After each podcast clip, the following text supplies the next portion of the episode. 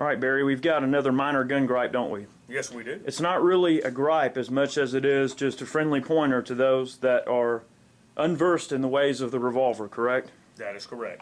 All right, why don't you fill us in? Okay. One of my pet peeves is somebody who misuses a revolver or mishandles a revolver. People that take a gun like this, a fine Smith & Wesson, spin the cylinder, and then do that Mickey Spillane thing. What you're doing is you're damaging the locking bolt. Hold it still, Barry. Let's see. You're damaging the locking bolt. You can bend the crane. You can do all kind of damage to a revolver by doing it that way.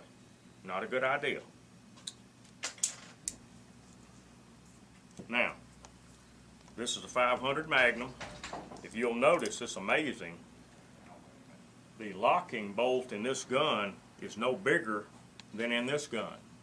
So if you've got a massive cylinder like this spinning, and you slam it shut, it, it, it hits this bolt and stops, and it can break this bolt off. This is one gun you certainly do not want a cowboy. When you handle a revolver, you hold it this way to load it, and then when you close the cylinder, you close it and you index it to be sure it's properly indexed. Then you're ready. You don't have to cowboy this gun. This gun is a Smith & Wesson 38. You will notice that the locking bolt in this gun is not much smaller than in this 500.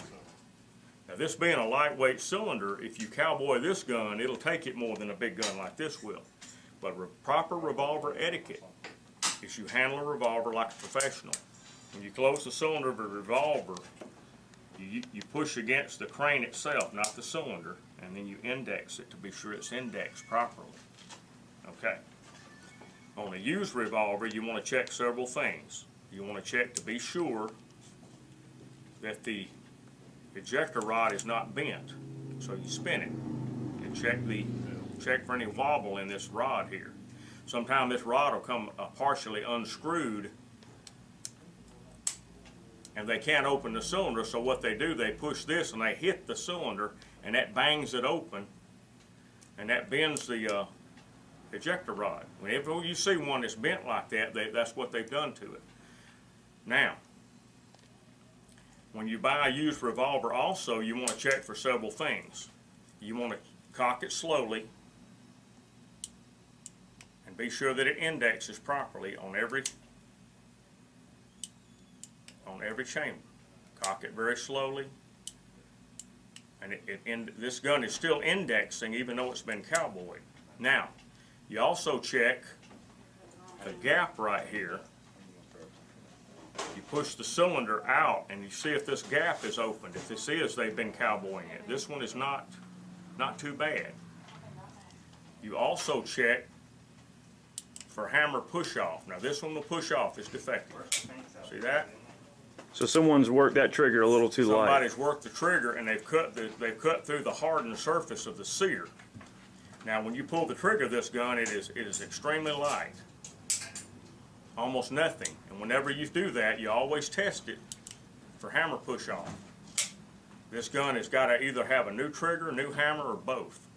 Or you can cut the spur off and make a double action only out of it. Now that way you don't have the you don't have the single action provision anymore. That's the old school fix. That's the old school fix.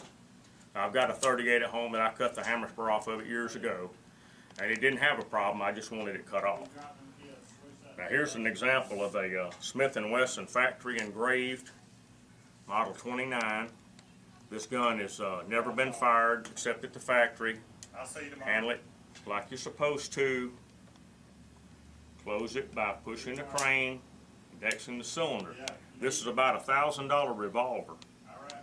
And I, I would have a fit if somebody did the Mickey Spillane thing with this gun.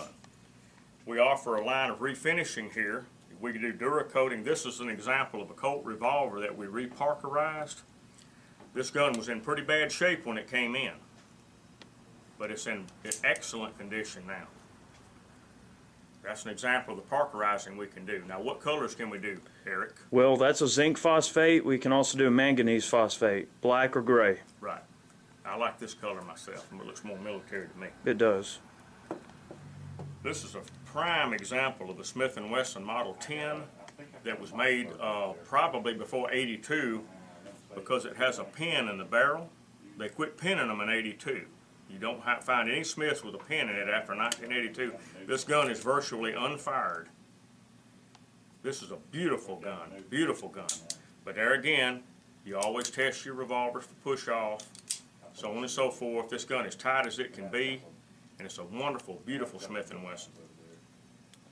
Now, one of our subscribers was asking about the uh, Q target, the FBI target. This is named after Quantico, where they have the FBI training headquarters. That's why it's called an FBI target. Quantico.